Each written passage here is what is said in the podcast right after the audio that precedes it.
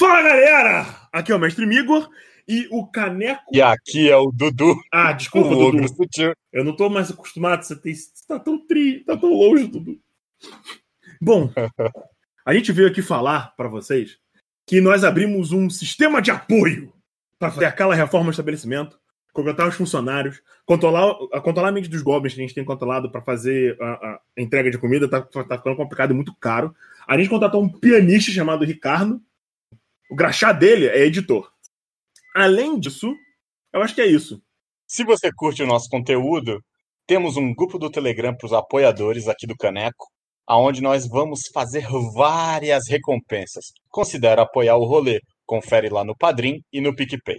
As formas de apoio são 10 reais, que te bota no grupo, para bater papo comigo, com o Dudu, com a Laura e com o Gustavo, que já estão lá no grupo. Também tem um apoio de 20 reais, que deve, que eu, pelo menos da forma que eu planejei, vai te dar uma chance de ser sorteado para ser de convidado de alguns episódios de qualquer campanha que eu esteja narrando, que não seja dos padrinhos. Quê? É. E, e aleatório. E depois eu vou te explicar isso, Dudu. Tá, tá, tá no segredo. Presta atenção, pato. E ao apoio de 30 reais, que vai te deixar elegível para as mini campanhas dos padrinhos. Basicamente é isso. Como assim? Como assim? Dudu, não pensa cara? muito Você nisso. Tá falando, não tô sabendo nada. Desce o pato com batata!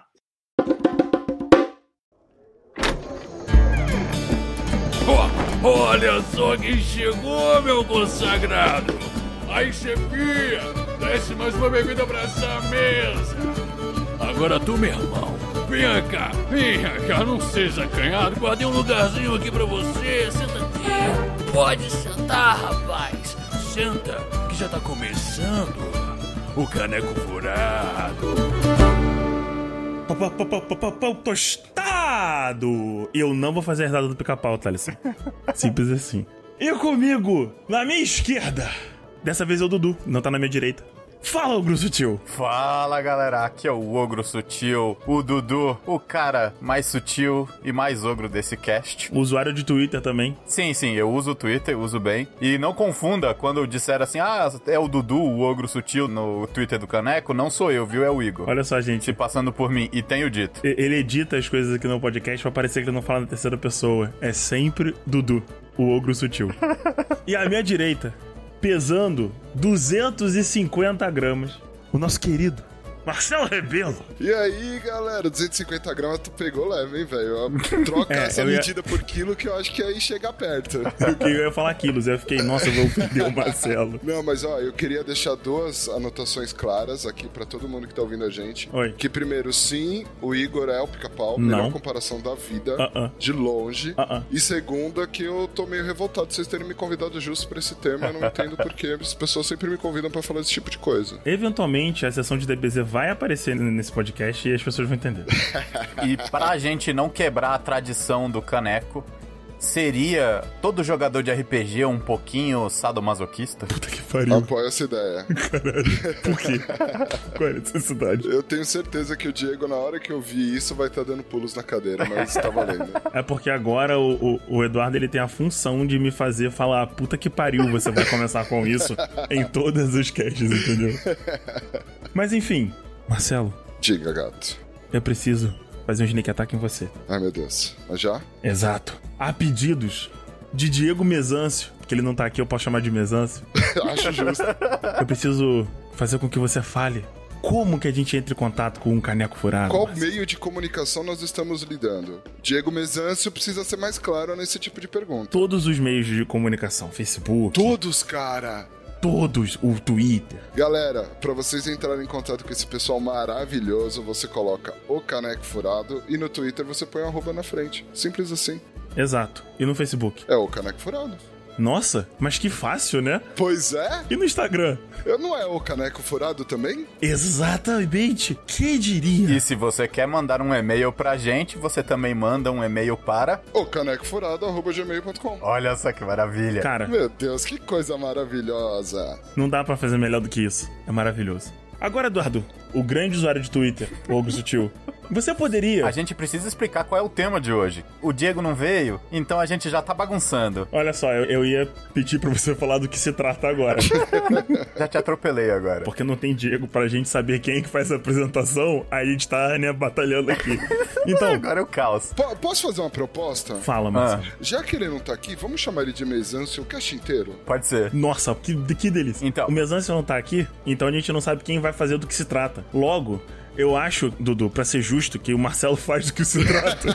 É, eu acho justo, acho justo. Exato, porque a gente não rouba a cadeirinha do Diego. Do Mesancio. Isso, a cadeirinha do Mesancio. Desculpa. Então, ó, eu vou aceitar essa proposta só por um motivo. Eu não sei porque eu tô aqui, então pra eu ter alguma participação eu vou falar o tema do cast, pode ser? Pode ser. Hoje nós vamos falar sobre como fazer os seus lindos jogadores chorarem e serem felizes. Ou, como eu gostaria de dizer, sendo mal sem ser babaca. Melhor ainda. Que maravilha. Não, esse tema é maravilhoso. Cara, Porque esse Eu assim, tema só não sei maravilhoso. o que eu tô fazendo aqui, mas vamos lá. Opa! E aí, meus consagrados, tudo bem? Infelizmente, eu tive que fazer aqui uma interferência do editor porque os consagrados esqueceram de fazer uma transição adequada para os e-mails. Mas tudo bem, o papo tá maravilhoso, estavam muito envolvidos com isso, então eles estão perdoados. Mas agora, bora pros e-mails. Você O Diego apareceu do nada. Eu não vejo nada, só escuto vozes. E-mails! então, nós temos e-mails. Dudu, o ogro sutil.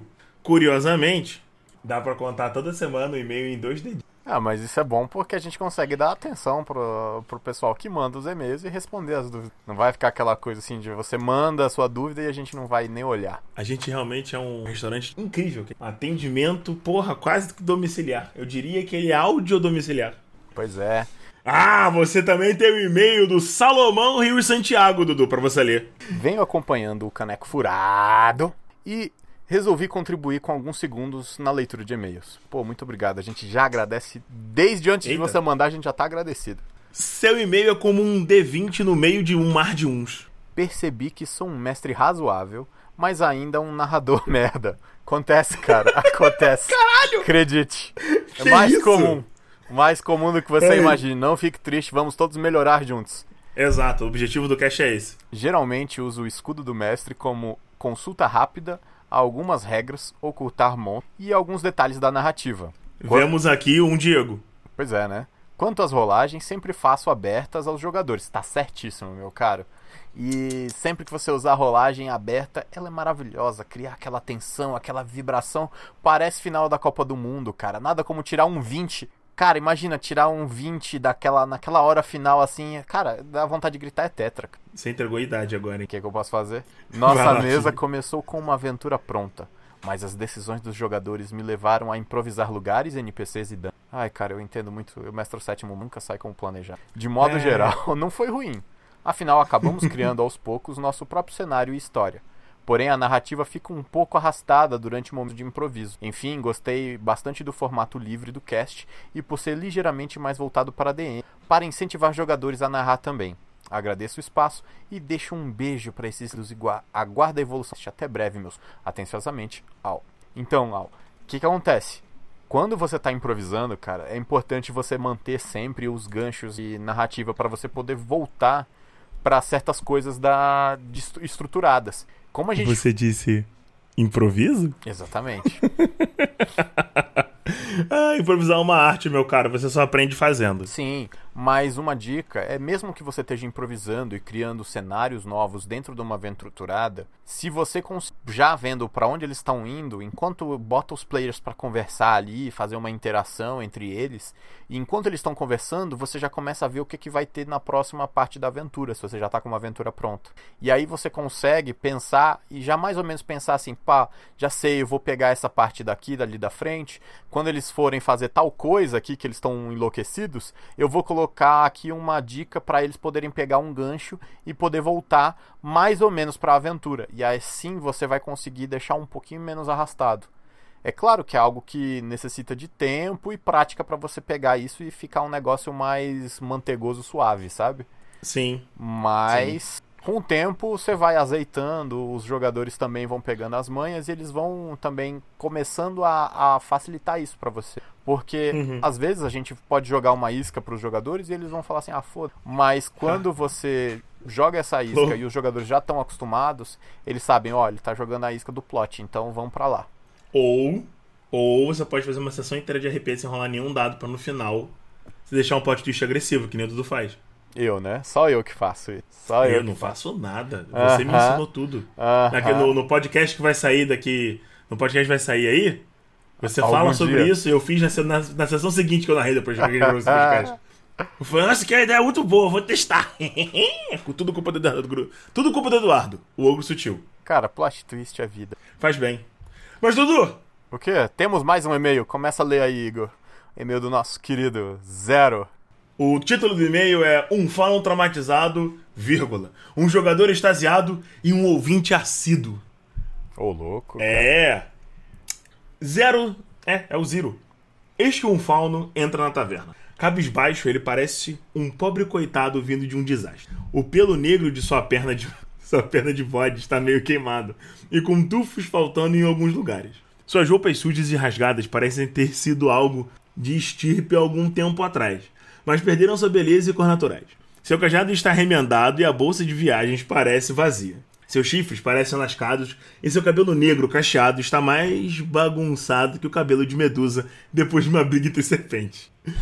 Ele se senta em uma mesa e pede uma cerveja de modo distraído. Imerso em pensamentos, ele olha para o nada enquanto sua cerveja vaza pelo, seu caneco, pelo furo do seu caneco.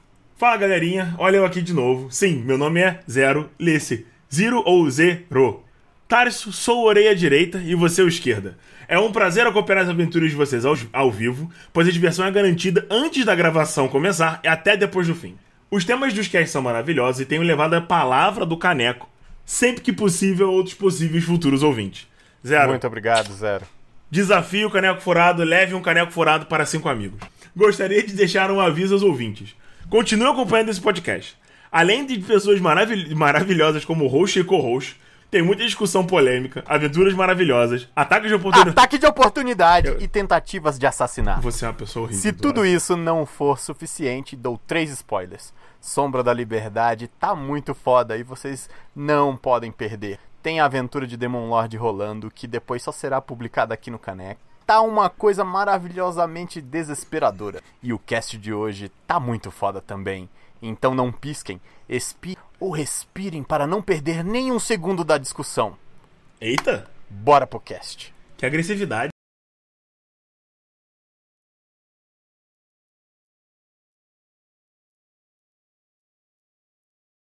Ô taverneiro, me veja uma cerveja. Claro, claro. Pode deixar. Ah, ah. Oh, meu Deus. Onde é que fica a cerveja? Ah, ai, tenha paciência, tenha paciência. Ele é estagiário. A primeira coisa que eu preciso falar aqui com vocês é o seguinte: Marcelo, você que é conhecido em outros círculos, a minha pergunta pra você nesse exato momento é essa: Por que fazer tortura com seus jogadores? Cara, porque o mestre tem que ter diversão. Eu acho isso. O mestre tem que se divertir também, então as pessoas têm que se sentir felizes de serem torturadas. Simples assim, direto, reto, mas é, é o fundamental. Cara, pensando nessa prerrogativa, assim, vamos falar bonito agora. Já que o Mizancio não tá, eu vou fazer o papel do advogado agora. Olha só.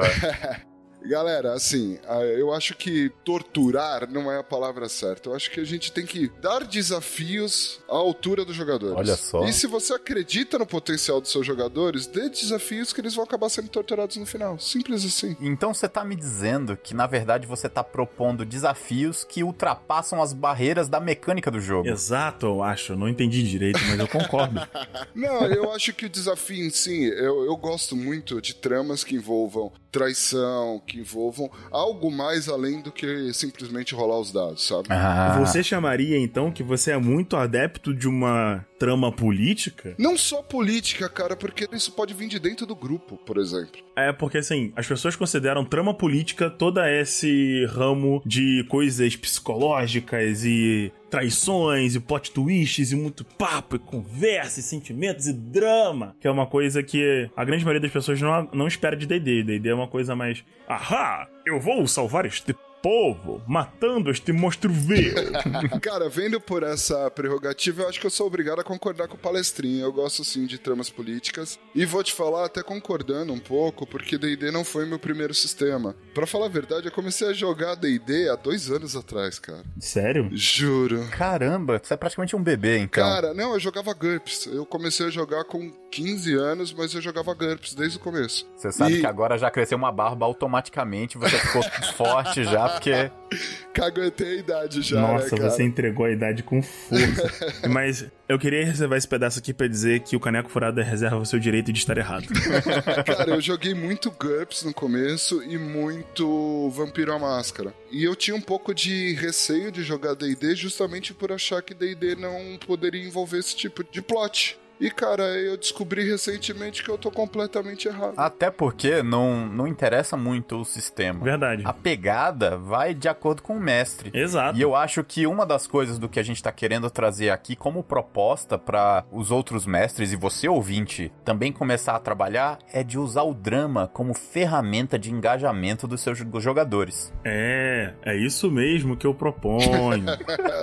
eu penso no drama. Nem é tudo super improvisado. Igão, mas eu vou te falar, cara, eu ouvi o cast de vocês falando de tipo de mestre e eu sou muito parecido com você, cara. Eu me preparo pra improvisar, cara. Você acredita? Sério? Mas sabe o que é engraçado? O Igor tá falando que ele não prepara, que ele não faz isso e aquilo, mas ele chega, a gente vai montar o background do personagem. Nossa. Não, porque a sua família morreu. Não, melhor, sua família foi sequestrada e você tá sozinho e você foi você é escravo Então. e você foi marcado e você perdeu seu mestre e não sei o que. E aí eu, eita porra, Como, como eu sou desgraçado nessa minha vida, não é mesmo? Não, não. Pois é. Olha só. E sabe aquele seu personagem anterior que você gostava tanto que era o seu favorito? Pois é. Puta, se fudeu. Agora ele é o vilão, seu filho da mãe, você vai ter que matar ele.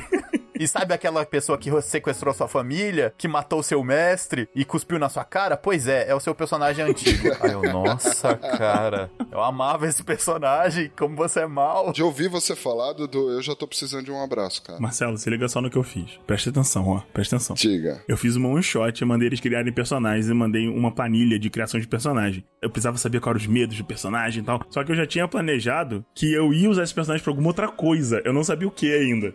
Ele deu um formulário de duas páginas pra gente responder. Eram tipo umas 20 perguntas. Todo mundo respondeu. Eita porra. Todo mundo respondeu inteirinho, moleque. Aí eu tava tipo, caralho, é agora, hein? Aí eu fiz a sessão toda. Aí eu termino a segunda sessão e eu falo assim: beleza, galera, desiste dessas fichas, a gente vai começar a jogar uma aventura e vocês vão ser outros personagens. Aí ele ficou, caralho, o que você tá fazendo? É, eu falei, porque vocês acabaram de ceder pro vilão da aventura e agora vocês são as seclas dele. Aí nego, "Cara, caralho! Ô, cara, eu gostava muito desse personagem, mas eu acho que quem ficou mais sentido foi o Diego, cara. Muito bom. O Diego, sem brincadeira, eu acho que eu não tava vendo ele, mas na voz dele dava pra eu, pra eu sentir as lágrimas escorrendo. A dor. Então, é porque assim, pra torturar mais os jogadores, eu tô inserindo os spin-offs que são coisas que eles criam, jogando. Não, cara, mas eu acho essa, essa pegada muito legal, porque eu faço muito isso também, não torturar as pessoas ao meu bel prazer, Senti uma crítica. mas pegar os plots, as ideias que os jogadores me trazem, de tipo, ah, eu queria que meu personagem tivesse um rival. Legal, como é que é esse rival? Ah, esse rival é assim, assim, assado. E aí eu deixo o cara construir a ideia toda que ele tem. E aí, no máximo, eu vou dando umas opiniões. Cara, o que, que você acha de ser isso? Me ajudaria se você fizesse aquilo. Por quê, galera? Quando o cara criou parte da história, ele cria aquele vínculo emocional com a história. Então, o drama que o jogador mesmo tá propondo pra sessão vai ter um impacto emocional muito mais forte. E aí, quando você mata esse personagem que ele criou e gostava tanto, ou que ele é sequestrado, aquilo tem muito mais valor pro cara que tá jogando. Não sei se faz sentido isso pra vocês. Claro que faz. Nossa, faz totalmente. É, você tá literalmente construindo o apego, aquela coisa das pessoas aparecerem, interagirem com ela, pra você poder depois puxar o tapete.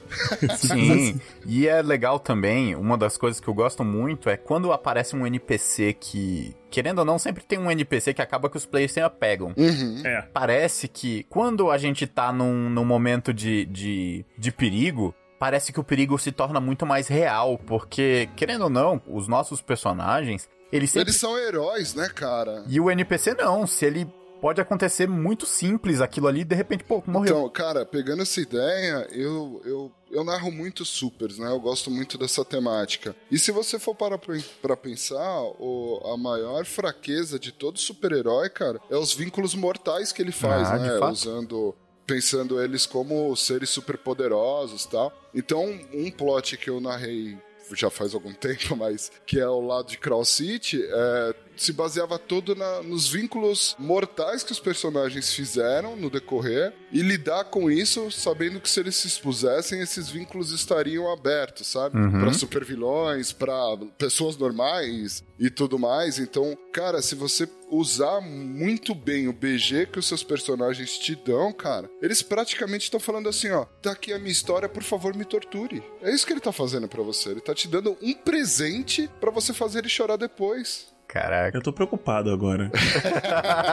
Ô, ô, Igor, lembra aquelas 42 mensagens que você me mandou meio-dia falando da história do seu personagem? É. Lembro. Então, isso pode ser usado e será usado contra você. Não esperava menos da pessoa que foi convidada para esse podcast. Nossa, cara, eu cismo de fazer umas histórias muito, muito doentes. Aí depois eu fico triste durante o RPG.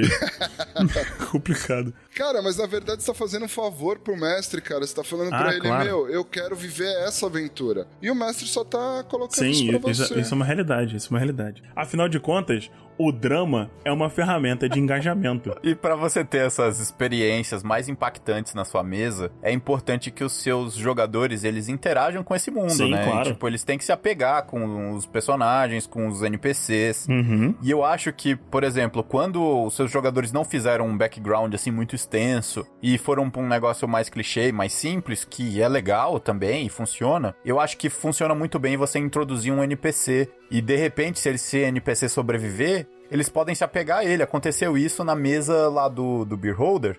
Com o Biel lá, que eu tava jogando lá, nós éramos anjos mega fortes e poderosos e não sei o que, e tinha um humano no meio lá, que era o primo Dimitri. E esse cara, no final, teve uma hora lá que ele ia morrer, aí eu peguei e salvei ele. Depois disso, ele virou o melhor personagem da aventura. Se liga só. Eu queria perguntar uma coisa muito importante a vocês. Pergunte. O NPC próximo do personagem é tipo o vilão da história inteira. Como é que você faz isso ser impactante, por exemplo? cara, eu acho que talvez tenha acontecido uma vez numa mesa minha, algo assim. É, é, eu já ouvi essa história em algum lugar. No caso, o que que aconteceu? Eu tava mestrando o sétimo mar. E eu tava com uma ideia de fazer o vilão. E eu pensei assim, eu tava buscando tema. E eu falei, cara, meu tema vai ser eu quero fazer uma revelação Luke Skywalker Darth Vader, sabe? Cara, como é que eu posso fazer isso? Eu preciso criar. E aí eu já tinha criado um, um, um vilão que tinha ficado bem emblemático, os, jogadores tinham gostado. E fui desenvolvendo. Aí criei um os vilões sendo temáticos, né? O primeiro, ele tinha. ele era muito forte.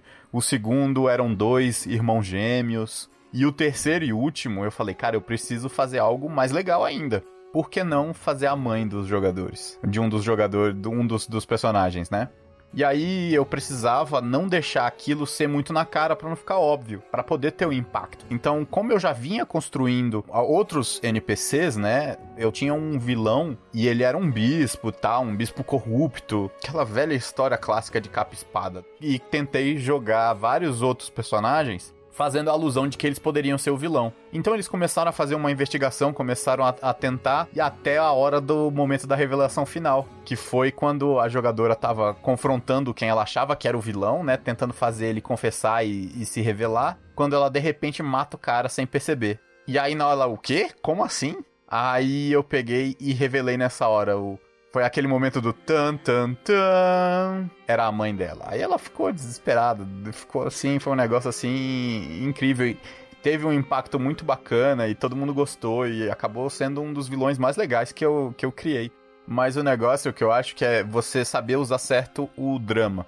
Você não pode exagerar demais, porque senão, se você perde a mão ou então deixa muito óbvio ou tenta forçar demais a barra, acaba que Cara, eu- vai perder um pouco o não, efeito. eu concordo muito com você. Eu, eu acho que, primeiro, você não pode subestimar a inteligência dos seus jogadores. Então, se você faz um negócio muito óbvio, não tem graça. eu também brinco que você tem que ser muito honesto com os jogadores se eles não falharem nos dados. Então, se você porventura falou algo, uma informação para eles, se você tá pensando numa trama política tal, cara, você que lute contra isso. Você vai ter que honrar o que você falou até o final. Salvo se o cara falhou num teste de percepção, se o cara falhou num teste de insight. Aí beleza, aí pode mentir, tá valendo. Mas, em regra, você tem que pensar, principalmente nesses personagens que se revelam só no final, cara, você tem que deixar umas dicas no decorrer da história que isso poderia ter acontecido. É, bem sutil, sabe? Nada demais. Até porque aquela conversa depois da sessão, que o mestre chega, lembra que eu falei isso para vocês? Então, vocês já podiam ter descoberto. É a melhor sensação do mundo, cara.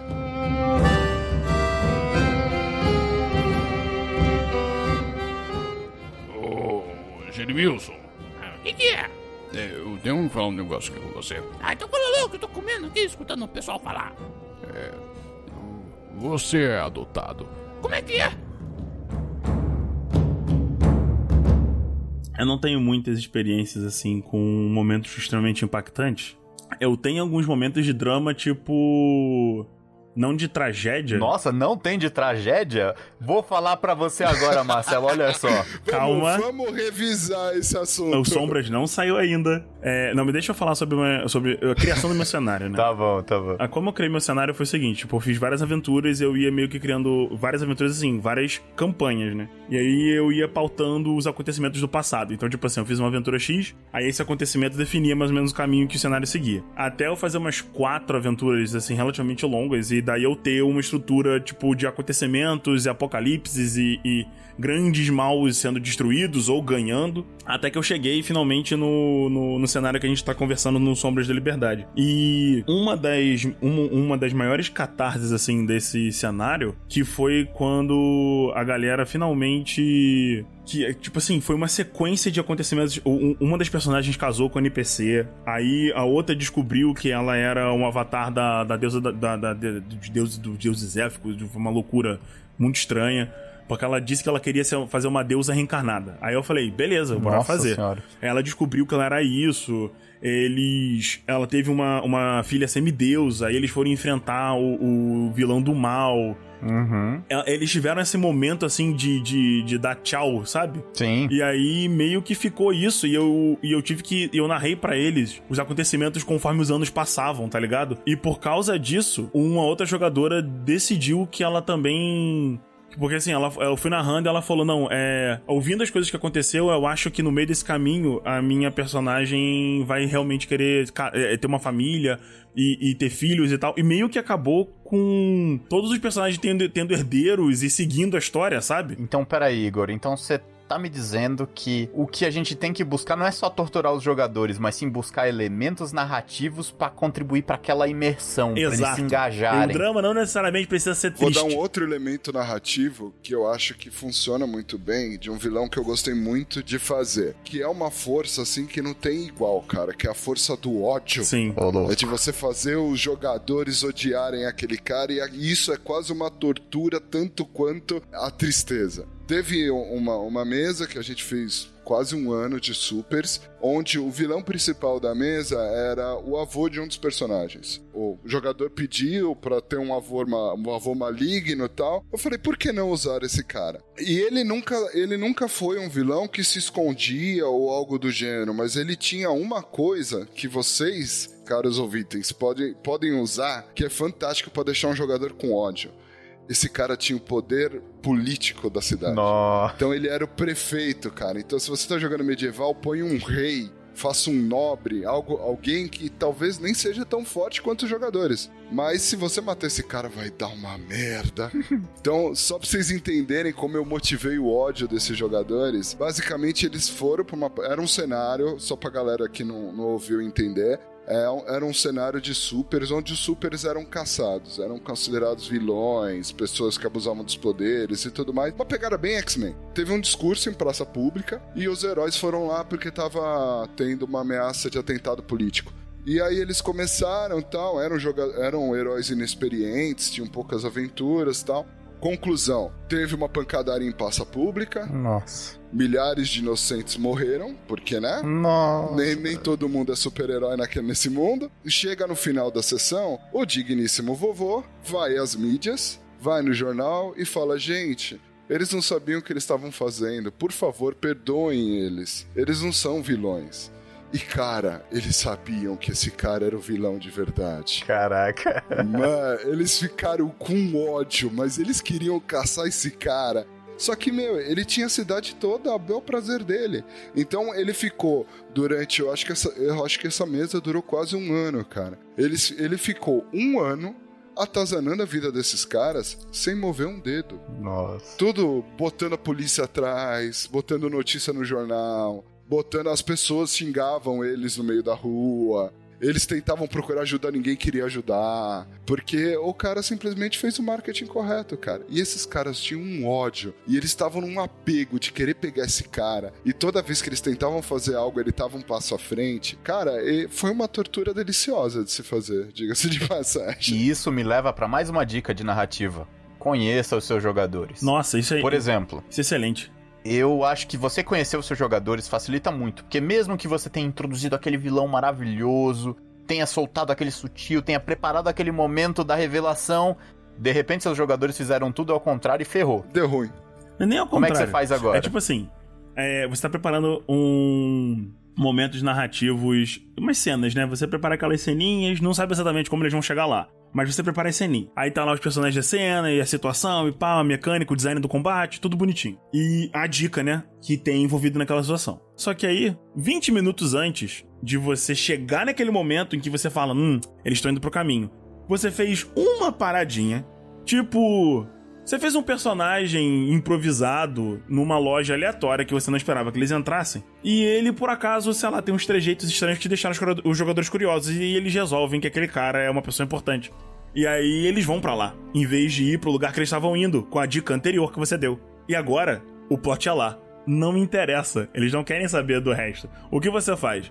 Você tenta desviar os seus jogadores do drama que eles mesmos estão escolhendo? Ou você simplesmente improvisa e entra na loucura dos jogadores? Eu sempre entro na loucura dos jogadores. Cara, eu vou nessa vibe também. Eu vou na loucura dos jogadores, cara. E vamos improvisando. Porque, na final das contas, a história é deles, E continuando dando uma dica, só desculpa aí te cortar, mas já te cortando, dando um ataque de oportunidade aqui. Quando você conhece seus jogadores, você sabe o- coisas que eles vão gostar. Por exemplo, uma certa vez eu tava mestrando uma aventura de Cthulhu e o Diego ele era um dos personagens. E ele tava com, com um personagem que ele tava procurando uma menina e ele era um detetive falido que não tinha conseguido fazer as missões e tal, e ele tava buscando redenção. E eles estavam Cara, eu tinha deixado um monte de pista e eles estavam indo pra um caminho completamente contrário. Eu tinha feito várias possibilidades, já me preparando para eles irem pra um caminho completamente diferente. E aí eles acabaram pegando uma das pistas e foram atrás. Cara, lá eu tinha uma revelação de uma personagem morta, só que eles não tinham interagido com ela porque eles fizeram um caminho completamente diferente. Eu pensei, tá, e agora? Como é que eu vou fazer eles se importarem, né? Pra poder essa revelação que era uma cena que eu já tinha preparado. Eu tinha já a descrição do sentido, sabe? Cheiro, o que eles estavam ouvindo, a sensação que eles estavam tendo. Que isso é muito importante, né? Sim. Eu me lembrei que eu tinha assistido O Profissional, que eu inclusive recomendo, assistam aí o Profissional. Nossa, eu, eu vejo esse filme pelo menos uma vez por ano, é maravilhoso. Pois é, e aí eu coloquei um garotinho na escada do prédio, do lado de fora. E aí ele tava lá esperando a mãe voltar. E aí ele botei eles pra conversarem com ele, eles foram querer pegar informações, porque afinal de contas eles estavam tentando fazer tudo na surdina e se escondendo pra não chamar a atenção da polícia e tal. E eles estavam lidando com gangsters. E aí eles conversam com esse garoto. E aí eles vão entrar no apartamento lá onde tava essa pessoa morta. Perguntam se eles vão segurar o garoto, se eles vão mandar ele embora, tal, porque eles sabem que vai dar merda ali. Eles já sabiam que alguma merda tava acontecendo. E aí, e aí eles estavam lá, tal, e falaram: "Não, a gente vai pegar ele e vai deixar ele ali embaixo com um policial que tava passando". Nossa, mas é. Hum, meu Deus, mas é bala perdida nessa criança, com certeza. Pois é. Cara, Meu Deus que foi do que eu fiz? Na hora que eles chegam, que eles abrem lá, tinha uma moça morta. E o garoto tinha falado que tava esperando a mãe dele Puta, chegar. você é mal, cara. Não faz isso. Cara, Cheguei lá e o garoto chegou junto. Só que o que acontecia? Essa personagem que tava morta, ela era o primeiro encontro sobrenatural deles. Era um zumbi. Eita. Então ela tava toda despedaçada, com as tripas de fora. E o garoto, eles não viram, mas o garoto acompanhou eles. Eu mandei eles fazer um teste de percepção e ninguém passou. Nossa, ele seguiu. O garoto seguiu eles o tempo inteiro. E aí, de repente, na hora, o garoto sai correndo pra cima do zumbi. Puta que Pra pariu. tentar abraçar e chorando, né? Cara, o Diego ficou maluco. Pegou, ele conseguiu matar o zumbi até fácil, ele tirou, foi muito bem nos dados, eles conseguiram derrotar o zumbi e ele teve uma das cenas, que eu acho que foi uma das cenas mais legais que eu já mestrei, que foi o Diego conversando com esse garoto sobre o que tinha acontecido e levando ele pra um, pra um, lar, pra um lar adotivo lá de umas freiras.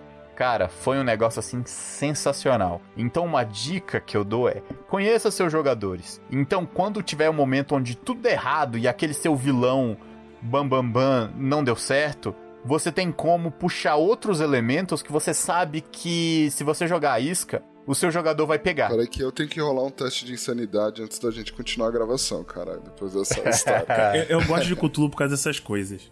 É, é, mas eu tenho um problema com Cthulhu.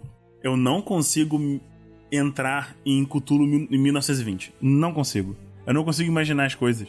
Tá ligado? As pessoas Pois é. e. A gente tava jogando Cthulhu nos anos 80. Eu gosto muito. Ainda, aliás, já deixo claro que aqui haverá Cthulhu anos 90. Acho Por justo. favor. Me convide. Por favor. Haverá. Por favor. Tu já está convidado. E a gente vai fazer um Cthulhu anos 90 e vai ser muito bom, porque agora eu já tenho várias outras coisas. E com o tempo a gente vai estudando, vai ganhando mais experiência e também vai aprendendo, assim como a gente está tentando trazer coisas novas aqui legais pros, pros nossos ouvintes, a gente também vai estudando e aprendendo coisas legais para trazer para vocês. Em breve trarei mais coisas baseadas nesses estudos que vocês vão gostar muito, inclusive sobre como criar mistério. Eu quero muito, porque eu tenho um pouco de dificuldade com isso. Mas enfim. Eu queria fazer uma pequena conclusão de todos os nossos gelatos aqui, pra gente poder passar para o próximo capítulo e entrar a vírgula sonora do Diego. A gente não sabe qual vai ser, mas com certeza deve ser bom. Basicamente, eu acho que a gente concluiu o seguinte: o drama não precisa ser utilizado o tempo inteiro.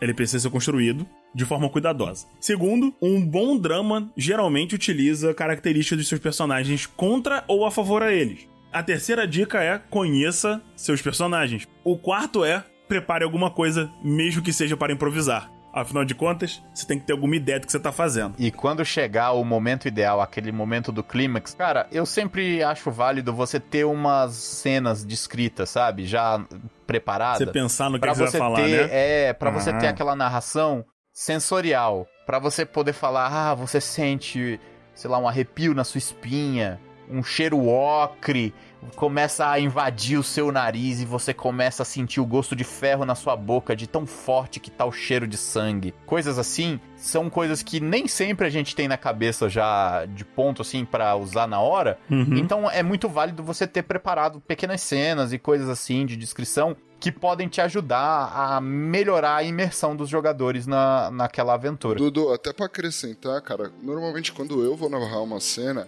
eu evito usar o sentido da visão. Porque como a gente é, é- é muito de, de ver as coisas tal, a gente acaba ignorando um pouco os outros sentidos. E quando você narra, ah, você tá sentindo um cheiro podre, você sente um arrepio na espinha, você deixa também um pouco a imaginação dos jogadores influenciarem naquela cena. Então, mestre, cara, você nunca vai ser um criador tão bem quanto a própria imaginação dos seus jogadores. Então, deixe eles imaginarem um pouco, sabe? Fala do cheiro, fala do tato, fala de alguma característica pequena da criatura, se for uma criatura, e deixa eles imaginarem o resto, cara. Que aí eles vão entrando na cena, vão entrando, e quando eles menos percebem, eles já foram fisgados, sabe?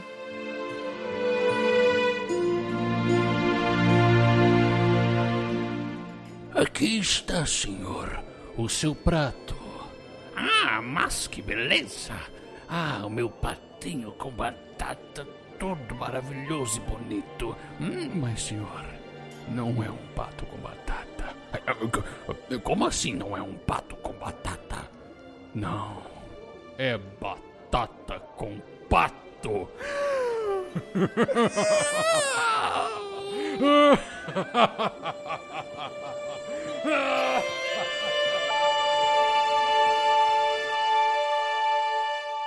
Como construir o clímax? Como você aplica o clímax? Bom, eu posso começar, Dudu? Pode começar, pode começar. Beleza.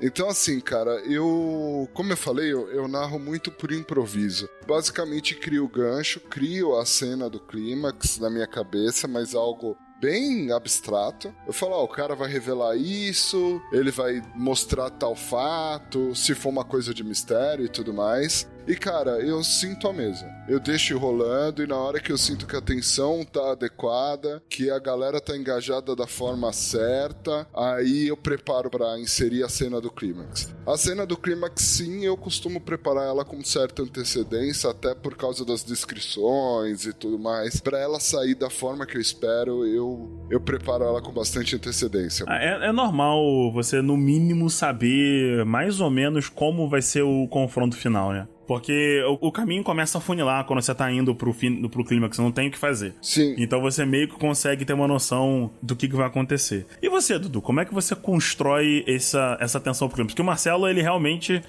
Ele vai, é na experiência. É, exatamente. Eu normalmente eu tento montar a estrutura da sessão pra já encaixar o momento do clímax. Por exemplo, quando eu tô mestrando um cutulo da vida, eu normalmente já tento deixar o clímax ali pra terminar. Até se eles conseguirem chegar um pouco antes, normalmente eu costumo encerrar a sessão na hora do clímax pra deixar a galera assim, tipo, ué, Vamos acabar aqui agora? Sério? Você tá de sacanagem com a minha cara? Vamos jogar, vamos jogar, vamos jogar. Pra deixar eles querendo mais. Quando eu tô jogando o sétimo mar, é um pouco mais caótico, mas eu tento sempre ir jogando o clímax da sessão mais pro final. Nem sempre dá certo e às vezes não dá, e ok, é normal. Nem sempre a gente vai acertar tudo e os jogadores vão fazer o que a gente tá pensando, até porque eles não leem a nossa mente, não e não, não tem como, mas eu tento sempre botar o, o clímax mais pro fim.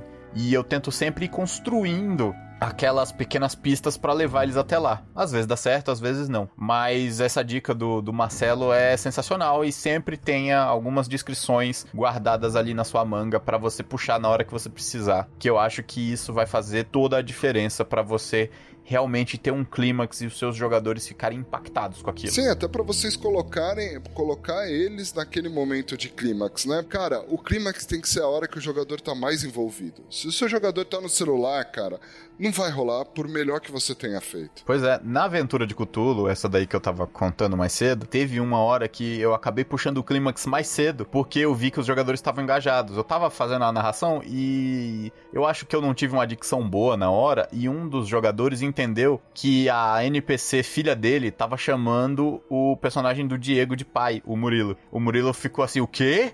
Como assim, pai? O que? Nossa, aí ele ficou bravo, aí todo mundo começou a rir.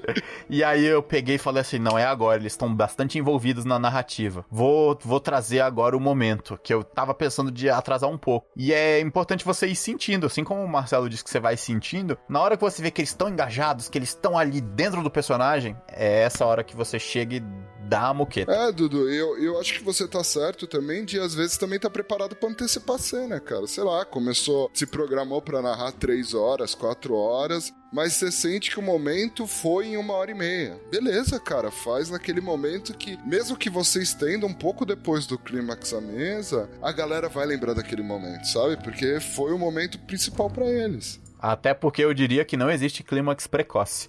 Exatamente. Nossa, cara, vocês são terríveis. e agora a gente vai ouvir a descrição do nosso famoso pica-pau? Se liga só, presta bem atenção. É, tem essa coisa da, da, experiência também, que eu imagino que o Marcelo tenha mais do que eu, porque como nós sabemos, eu comecei a narrar um pouco tarde em relação a nossos outros mestres aqui na, na, no Caneco Furado. Mas eu também tenho um pouco disso de sentir a galera engajada e a situação e tal. Como que eu construo isso? Geralmente eu faço uma coisa parecida, assim, quando a galera começa a funilar pro clímax, eu começo a pensar no ambiente que eles vão estar e a, a, toda a cena, se vai ter plot twist ou não, como o vilão se porta, como ele se comporta e tal, como ele se apresenta pro, pros, pros jogadores. Mas eu não chego a, a, por exemplo, escrever textos que o vilão vai falar e tal. Eu tento, se for um, uma coisa física, fazer o vilão conversar com os jogadores enquanto eles estão combatendo, porque eu percebi que o diálogo entre os momentos de porradaria, tipo não o CDZ, sabe? Não é e não sei o que lá, não sei o que lá, 20 minutos de diálogo, um golpe super especial. Mas enquanto as cenas estão falando, tipo, momentos entre ataques e defesas, os personagens interagem rapidamente, conversando o que tá acontecendo, faz com que os jogadores comecem a entrar nos personagens e querer interagir e responder o vilão e ficar, tipo, debatendo e tal. Novamente aparece a interferência do editor. Mas dessa vez, gente, não é para corrigir. Estou aqui para acrescentar. Infelizmente eu não pude participar deste papo que tá maravilhoso por questões acadêmicas, posso assim dizer. Os consagrados aqui fizeram boas pontuações sobre o assunto do drama e o clímax, né? A construção pregressa, pontuações que podem antecipar o que está vindo, o trabalho na descrição para garantir a atenção e o cuidado para que não seja utilizada de forma deliberada, pois drama, tensão, a todo instante cansa. Eles falaram bem dessas questões, então eu não vou falar sobre isso, pois eu estaria chovendo no molhado. O que eu tenho a acrescentar aqui é em relação ao clímax. O Marcelão, o Igão e o nosso amado Ogro Sutil fizeram observações como o mestre constrói o clímax. O mestre é como se fosse o autor de um livro que vai desenvolvendo a narrativa até o seu ponto máximo, como se ele tensionasse um cabo até ele estourar. O clímax é esse rompimento. Mas o RPG é uma narrativa compartilhada, meu nobre. Portanto, nem sempre será o mestre que irá proporcionar este momento maravilhoso que chamamos de clímax. É muito provável que você tenha escutado sobre um gigante programa da interwebs da Twitch chamado Critical Role, onde um bando de dublador net norte-americano se juntam para jogar D&D. Na primeira temporada, há um excelente exemplo de jogador proporcionando o clímax do momento. E se você não quiser spoiler da primeira temporada, bem, em- especificamente que eu vou dar o spoiler do final, então ó, um beijo, um abraço e nos vemos no próximo cast. Mas você, você que não se importa com spoilers, vem comigo, meu querido. Vem comigo que a parada aqui é diferenciada. Vox Machina, um grupo de aventureiros renomado em Tal'Dorei, vai até o seu embate final. Eles estão atrás de Vecna, o Arquilish, o sussurrado, o deus aleijado. Mas em Tal'Dorei, Vecna ainda não tinha alcançado esse patamar. Vox Machina estava a caminho de impedir sua ascensão ao divino. Um mero humano feiticeiro transcenderia de sua forma mortal pelo terror. O grupo alcança o vilão no momento de sua transformação. Os aliados que Vox Machina angariou em sua campanha aparecem no meio da peleja. E o vilão debanda eles ao seu bel prazer. Uma batalha de personagens nível 20. Muita magia, muitas rolagens. Uma jogada fora poderia dobrar aquele combate de um lado ou para o outro. Vecna lança suas magias. Scamlan, o bardo do grupo, se coloca na distância necessária para desfazer os feitiços de Vecna, para assim então o grupo se manter vivo e continuar na luta. Pike, a clériga do grupo, consegue manter todos vivos a cada rodada. Vecna está perdendo. Ele precisa de mais tempo para o ritual estar completo, e para isso, ele precisaria sair dali. O tempo passa. Os espaços de magia dos congeladores do grupo estão acabando. Vecna se concentra em uma magia de teleporte para escapar. Enlouquecidamente, Vox Machina tenta derrubá-lo com tudo que tem. Então, na iminência do vilão desaparecer, Sam Riegel, o jogador que interpretava o bardo Scamlan, pergunta o seguinte para o Matt, o mestre. Yeah, 20 for 25. Um, yeah, so these are, and these are all, I'm so sorry, these are all sharpshooters. So fuck it. Um, that's, Do I have a ring? um, fuck yeah. Um, O microfone do Sam deu uma pifada. Taliesin, que é a pessoa que está falando primeiro no áudio, está no meio do round dele, fazendo um ataque. E Sam, no meio da tensão de todo mundo, ele pergunta se ele teria a sua reação do round. E o Matt responde que ele teria. E logo após essa confirmação, ele vira para os demais da mesa e faz a seguinte pergunta: Is it worth it? Keep him here? Yeah, he's running away. Yeah, shouldn't run away. Shouldn't teleport away. E ele pergunta para os demais se vale a pena. Isso de forma implícita. E todos entendem o que ele queria fazer. Ele iria desfazer o feitiço do vilão. Então todos dizem que sim, sim, vale a pena. Então Sam vira pro Matt e diz: um, Okay. 26. Are you trying to counterspell? I'll counterspell. Okay. Shit. Escutaram que no final alguém deu uma bufada? É, A tensão deu uma aliviada com a possibilidade do vilão não escapar. Mas existe um pesar no tom do Sam, vocês não acham? Por quê? Ele iria perguntar para os demais se valia a pena impedi-lo, se valia a pena desfazer o feitiço. Counter Spell é uma magia de nível 3, mas ela permite que você conjure em níveis mais elevados. E em D&D quinta edição, o nível de magia vai de truques, magia de nível 0, até magia de nível 9. Teleporte, a magia que Vecna estava conjurando, era de nível 7. Se Sam conjurasse a magia no nível 3, Vecna faria um teste para ver se ele ia resistir à magia ou se ele iria fracassar. Mas Vecna é o último vilão, o grande desafio de Vox Machina. Então provavelmente ele teria muitos pontos para resistir à magia. Sam tinha gastado muitos espaços de magia. E para que ele impedisse o vilão de escapar, sem sombra de dúvidas, ele deveria conjurar um Counter Spell no nível 7, que é o nível do teleporte ou acima. E então Sam fala: Mind, what level? Nine. Oh. Oh. Oh. Uau! A mesa quase implodiu de alívio. Nível 9. Com certeza Vecna não conseguiria mais escapar. E o grupo finalmente iria finalizá-lo. Mas o clímax não foi esse. Sabe por que o Sam perguntou se valeria a pena? Nível 9. Todas as classes conjuradoras, depois de um determinado nível, conseguem somente um espaço de magia desse nível. Somente um. Então as magias desse nível são extremamente poderosas. Olha, ressurreição verdadeira, parar o tempo, palavra do poder matar. E ele usou esse espaço para fazer um counter spell. Ele já tinha gastado outros espaços de magia para poder continuar mantendo aquela criatura ali no combate. E Sam estava aguardando esse espaço de magia para outra coisa, não para realizar counter spell. Ele iria ajudar o personagem do seu amigo Leon O'Brien, Baxildan, que havia perecido e se tornado um Revenant da Rainha de Rapina com o objetivo de matar Vecna. Depois de terminada a sua missão, a Rainha de Rapina iria tomar de volta seu campeão. E Scamlan, Sam, estava guardando este espaço para conjurar Wish, um desejo. Outra magia de nível 9. Ao fim da missão, ele desejaria que seu amigo voltasse à vida, findando o contrato que ele teria com a Rainha de Rapina. Porém, ele não pôde. Ele teve que gastar este espaço para impedir o vilão. Em teoria, na perspectiva dele, ele sacrificou o amigo para salvar o mundo. E Sam chorou muito. Esse foi o clímax.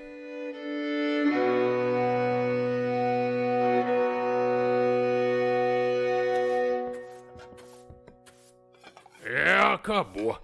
Ah, fazer o quê? O papo foi bom. Agora, vai embora, eu tenho que fechar esse lugar. Até a próxima, hein?